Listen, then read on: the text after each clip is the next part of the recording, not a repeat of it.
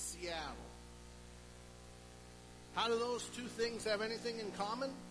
Well, it solves the mystery of a forest on the border of Oregon and Washington that died 324 years ago. And it also sends a warning. You see, on January 28th of 1700, as we record it, a 600 mile long tsunami hit Japan. It was huge. What made the Japanese really befuddled about this was they knew of no earthquake that went with it. And tsunamis and earthquakes, generally speaking, go together.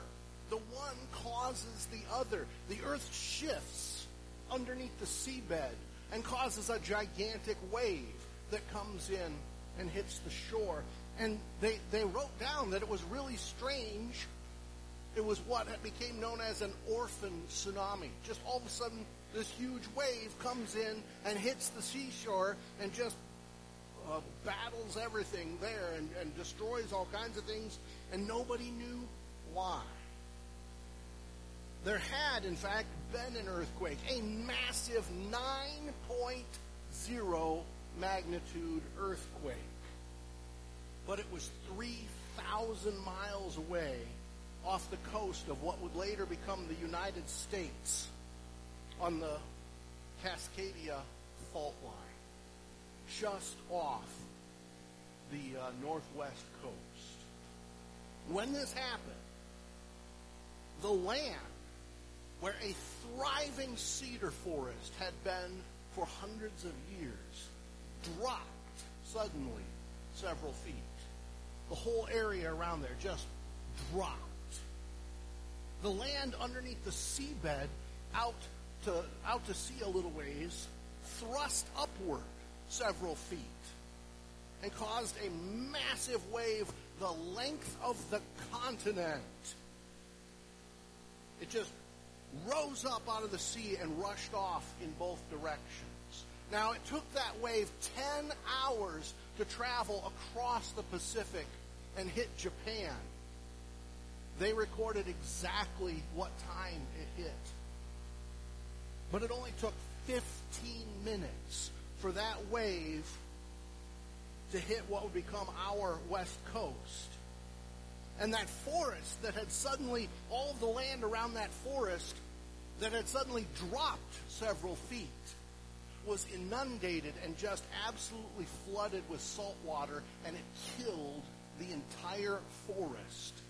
And the stumps of the trees are still there, and scientists did not know why this forest had died until the mid 1990s. In further investigation about this event, they found that several Native American tribes had passed down oral traditions going back, and they, they had recorded how many generations back this, these events had happened. Several different tribes up and down the coast recorded a massive event that happened. One of those kept, kept a record orally and passed it down that every single Native American on Vancouver Island, every single one died. They were washed away in a flood that annihilated the entire tribe that had been there. All pretty much right at the exact time that the Japanese recorded that the tsunami hit on their side of the ocean. It's scary stuff. Here's what's scarier. Much research, a lot of research, has gone into studying the 10,000 year history of earthquakes along the Cascadia fault line. They weren't really aware of what was going on until about 30 years ago, but they've put a ton of research into it since then. And there have been a lot of earthquakes that came from that fault line over the last 10,000 years. and its recurrence interval, the average time between earthquakes is 243 years. That's their average time. Now, here's the bad news for those out there. The average amount of time is 243 years. But can you do the math from 1700 to today? It's 324. They're 81 years overdue for a massive earthquake along the Cascadia fault line, at least on average. According to the 2015 article by Kathryn Schulz in the New Yorker, where I gathered probably half of the information that I'm giving you today, the odds of another big one happening within the next 41 years are one in three. One in three. That within the lifetime of people in this room, that area will be annihilated by another massive earthquake. When that happens, it will wreak havoc. You see, before the mid 1990s, nobody knew that there was this massive fault line and that there was an, a, a likelihood of these huge earthquakes out there in that region. So most of the buildings that are built out there were not built to be earthquake proof. Most of them. Like nine out of ten of the buildings out there will collapse. Approximately one million buildings when this earthquake hits, and it's a when, not a if. Approximately one million buildings will simply collapse and fall apart, and there'll be burst gas mains and all kinds of things going on. Because the earth will shake for four to six minutes and literally just shake everything apart. Then, wow, that's some serious bass. We're impressed. I don't think they can hear me. Ten minutes after the earth stops shaking for four to six minutes and the buildings, most of them collapse, ten minutes later, the wall of water will arrive on the coast and it will be 40 to 60 feet high. In some places, it may reach a 100 feet high wave, and it will slam into the Pacific Northwest. And everyone who is in the inundation zone, the area where they estimate the wave will reach inland, everybody that's there will die. They will drown. You might have one or two survivors, like the one that in uh, 2011 was it that huge one hit Japan, and, and they had a couple of people that that uh, got swept away and came back and they survived. But everybody else is going to drown because you'll have from the first warning that you get that it's coming to when it hits, depending on how far inland you are, you'll have 10 minutes to maybe, if you're at the very inside edge, you might have up to 30 minutes in order to get out of that zone.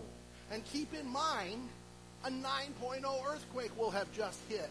There won't be roads to drive on. Unless you've got a dirt bike or something, you're going to be hoofing it.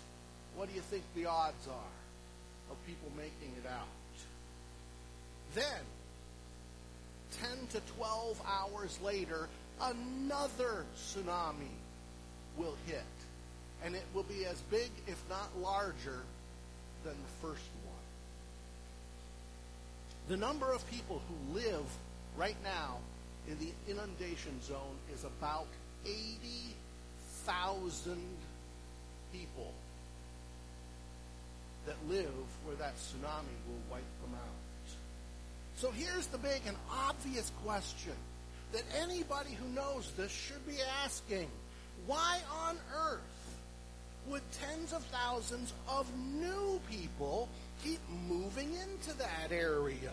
which will, not might, will be completely wiped off the face of the earth, possibly within our lifetimes.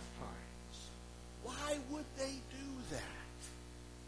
The populations of Portland and Seattle have done nothing but go up since this article came out and since the science has learned exactly what's going to be going on out there. Where the waves hit along the coast, that's nothing but swell in population also. Why?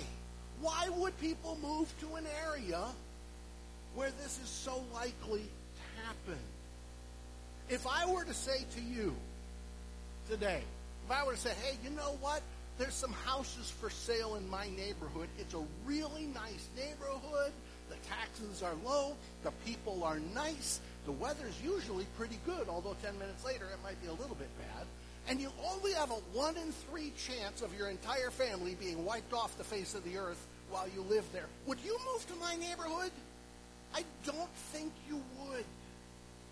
I think you would go, um, nah, I'm good, thanks. I think I'll stay right where I am.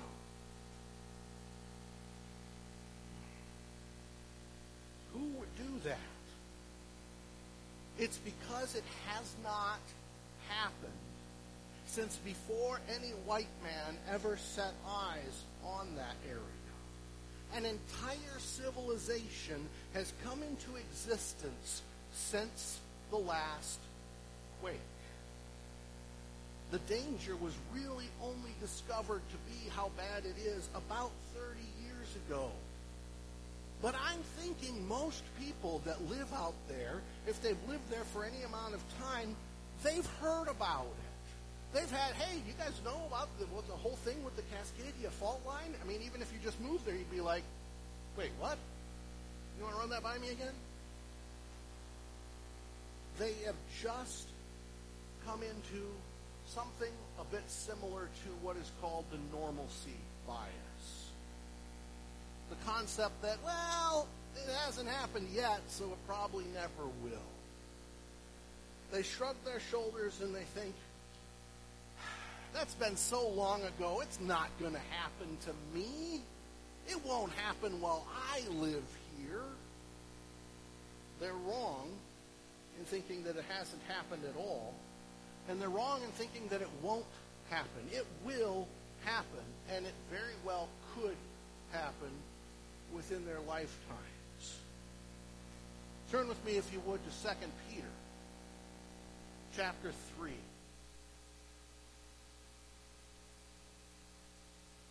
We're going to do verses 1 through 13 at first, but we'll go back for 14 later. Excuse me. 2 Peter chapter 3 verses 1 through 13. This is now the second letter that I am writing to you, beloved. In both of them, I am stirring up your sincere mind by way of reminder that you should remember the predictions of the holy prophets and the commandment of the Lord and the Savior, excuse me, Lord and Savior through your apostles, knowing this first of all, that scoffers will come in the last days with scoffing, following their own sinful desires. They will say, Where is the promise of his coming? For ever since the fathers fell asleep, all things are continuing as they were from the beginning of creation.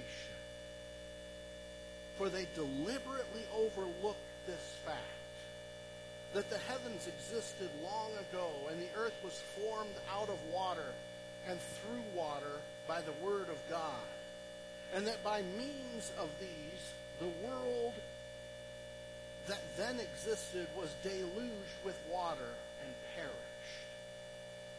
But by the same word, the heavens and the earth that now exist are stored up for fire, being kept until the day of judgment and destruction of the ungodly. But do not overlook this one fact, beloved, that with the Lord one day is as a thousand years, and a thousand years is as one day. The Lord is not slow to fulfill his promise, as some count slowness, but he's patient toward you, not wishing that any should perish, but that all should reach repentance. But the day of the Lord will come like a thief. And then the heavens will pass away with a roar, and the heavenly bodies will be burned up and dissolved, and the earth and the works that are done on it will be exposed. Since all these things are thus to be dissolved, what sort of people ought you to be in lives of holiness and godliness, waiting for and hastening the coming of the day of God, because of which the heavens will be set on fire and dissolved, and the heavenly bodies will melt as they burn.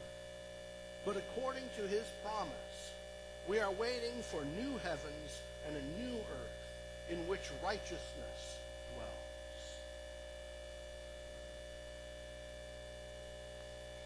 Peter's very clear about his intentions in this writing.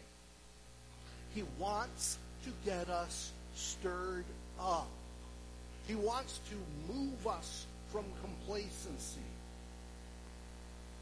If you were completely unaware of the likelihood of a major Cascadia fault line event, and you know people who live out there, you go, wait a minute, my brother-in-law lives on that coastline. You might have been sitting up a little bit in your seat while I was explaining to you what is going to happen eventually out there. And it may happen soon. That's what Peter's trying to do, but in a Christianity wide scale. He wants all of Christianity to be sitting up and taking notice and going, oh, yeah, forgot about that. He was somewhat different, however, in that what I was telling you about the West Coast, chances are most of you didn't know that, or at least you didn't know the details of what is going to happen out there. You weren't aware, perhaps, of the 1700 massive earthquake and the average time span between events.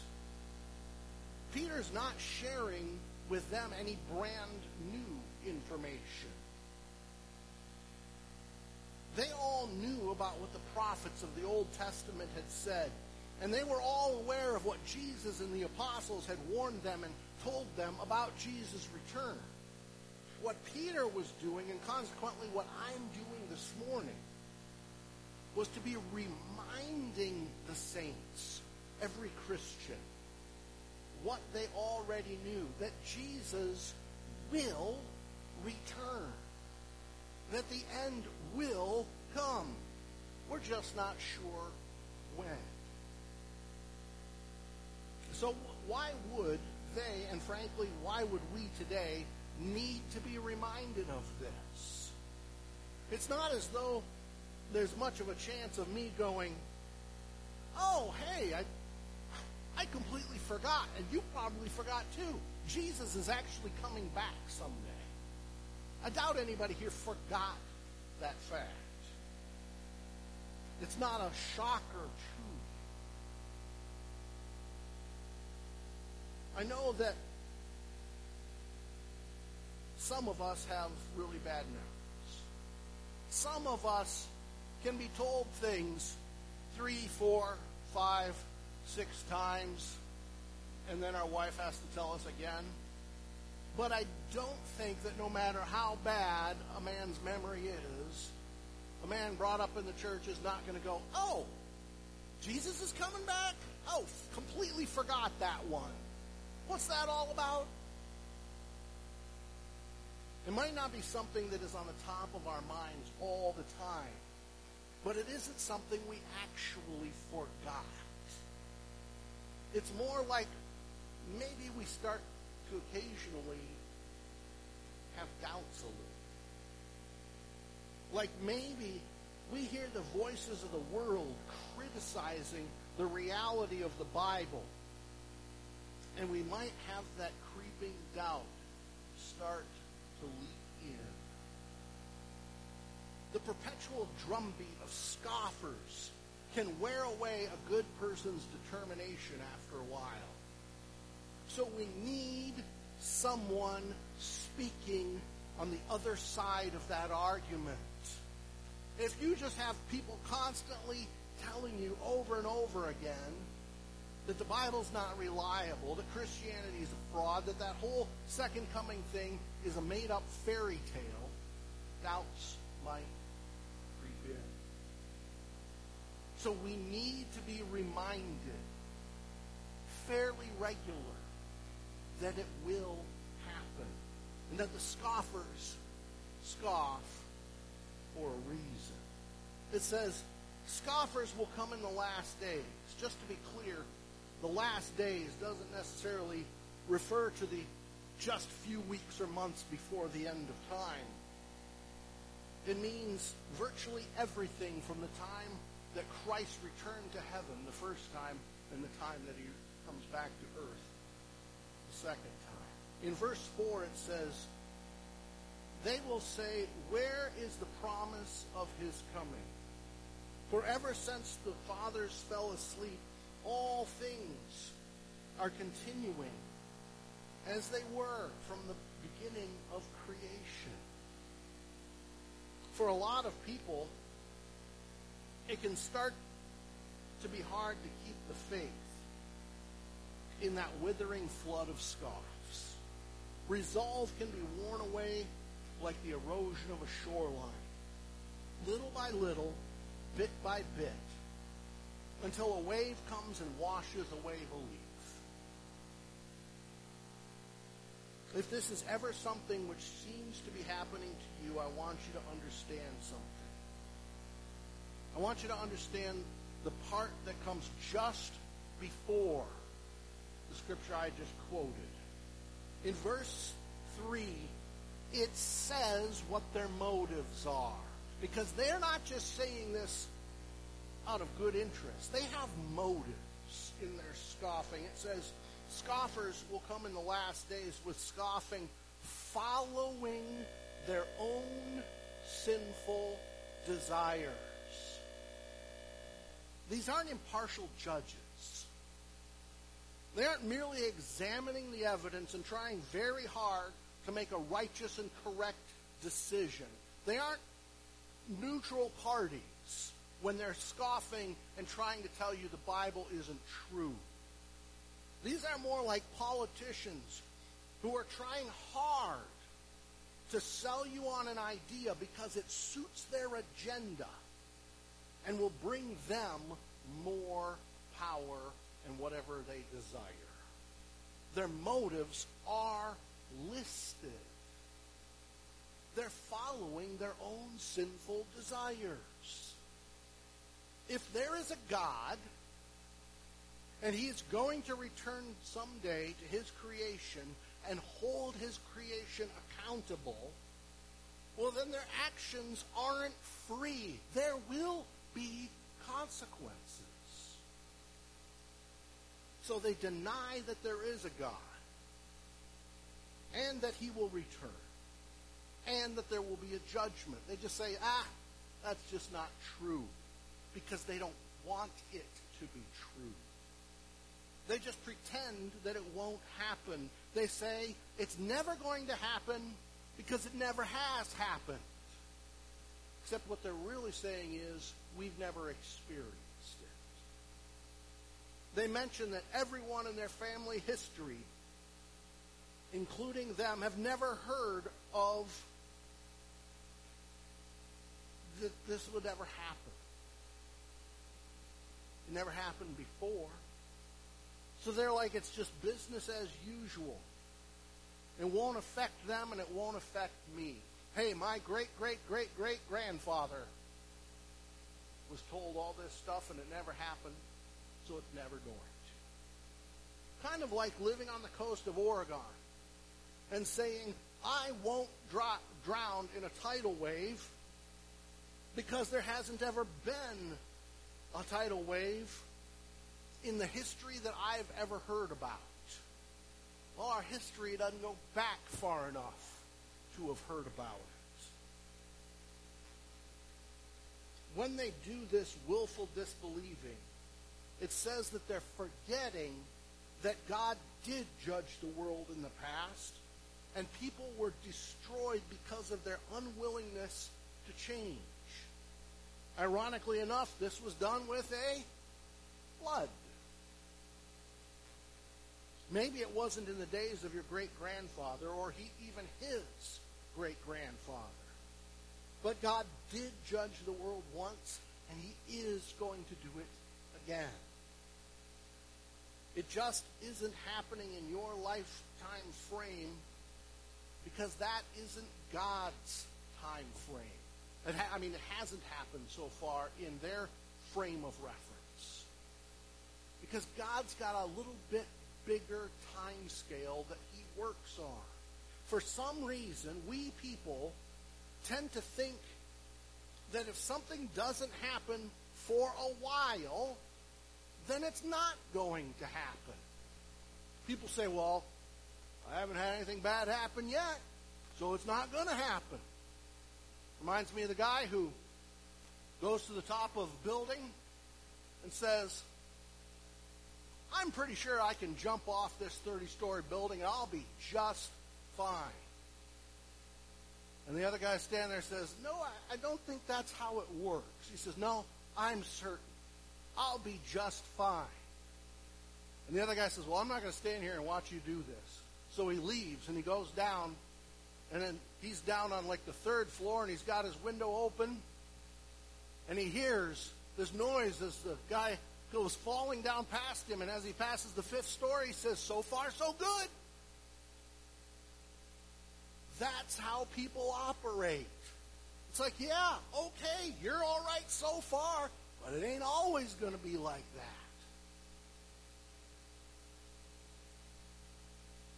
We think that if it hasn't happened, it isn't going to happen, and our frame of reference is this long. We think so far, so good. Verse 7. But by the same word, the heavens and the earth that now exist are stored up for fire, being kept until the day of judgment and destruction of the ungodly. It will happen again. The question isn't if it will happen. The question is, when will it happen? Sometimes many of us, me sometimes, probably you also, can look around and we see the evil and the hate and the wickedness and the suffering that's going on in this world, and we can tend to think, you know what, God? I'd be perfectly okay with you coming back right now. Now would be a great time, Lord. I'd just love it if you, if you just come back right now. We wouldn't mind it so much. And then we wonder why he hasn't. When we see all the evil that's going on, we think, why hasn't the Lord returned and brought judgment on this wicked world? Well, he tells us verses 8 and 9. But do not overlook this one fact, beloved, that with the Lord one day is like a thousand years, and a thousand years as one day. The Lord is not slow to fulfill his promise, as some count slowness, but is patient toward you, not wishing that any should perish, but that all should reach repentance. What might be just fine for you and I, having the Lord come back right now, would be a sentence of eternal death for a lot of people. And God is wanting to give them every chance for repentance and to turn and come to Him. I sometimes wonder why. And it's because His reasoning is not like ours because ours is focused on the very, very temporary, even if we try not to. And his focus is on the eternal. But the day of the Lord will come like a thief. And then the heavens will pass away with a roar, and the heavenly bodies will be burned up and dissolved, and the earth and the works that are done on it will be exposed. Since all these things are thus to be dissolved, what sort of people ought you to be in lives of holiness and godliness, waiting for and hastening the coming of the day of God, because of which the heavens will be set on fire and dissolved, and the heavenly bodies will melt as they burn. But according to his promise, we are waiting for new heavens and a new earth in which righteousness dwells. Just as eventually the Cascadia fault line will shift, it's, it's just a matter of, of fact. It will shift. Those two pieces of landmass are going to slip over each other, and it's going to cause a massive earthquake and a massive tsunami. It's just a matter of when. This passage tells us that eventually the world will pass away. And so, what sort of people should we be? And then down in verse 14, as I told you, we would. So then, dear friends, since you are looking forward to this, make every effort to be found spotless, blameless, and at peace with Him. We are supposed to be people living with the idea that eventually the Lord is going to return that we are going to be brought before Him. And we need to be living lives according to that. You know, it's it's funny. I I see a lot of these end times videos or books or whatnot, and one of the things that's fairly common and to my understanding in the study that I've put forward, very mistaken is that we'll be able to read the, this roadmap of events happening and say, oh, from this time, we've got this many years. And there's going to be seven years of this, and then this will happen at this time, and this will happen at this time. That gives people a false sense of security. Because they're like, well, I'll be able to know when it's coming, and I'll get straightened up then. No. He will come like a thief in the night at an hour when you do not expect. People need to be ready every single day. And what's more, we need to not just live lives where we are ready every single day. We need to be living lives where we are trying to get other people to be ready every single day. Guess what, folks? I'm not moving to Oregon. No, thank you. Especially on the coast.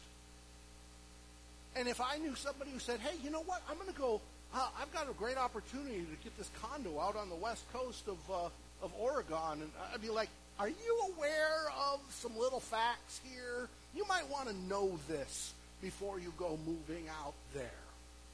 One in three that it will happen within the next 41 years. One in three. I don't like those odds. Now, people might say, well, you know, that, whatever, whatever I said it was, 274 years or whatever, that's an average. And averages can be way off. Absolutely, they can. That fault line may stay very, very stable for another 150, 200 years because averages over 10,000 years are pretty flexible. Then again, it may happen tomorrow. I don't want to be there. The Lord is going to return. And he is not slow in returning, as some count slowness. He is patient. He might not come back for another thousand years. Then again, he might come back tomorrow. And we need to live lives accordingly and be trying to get everyone we know to also live lives accordingly.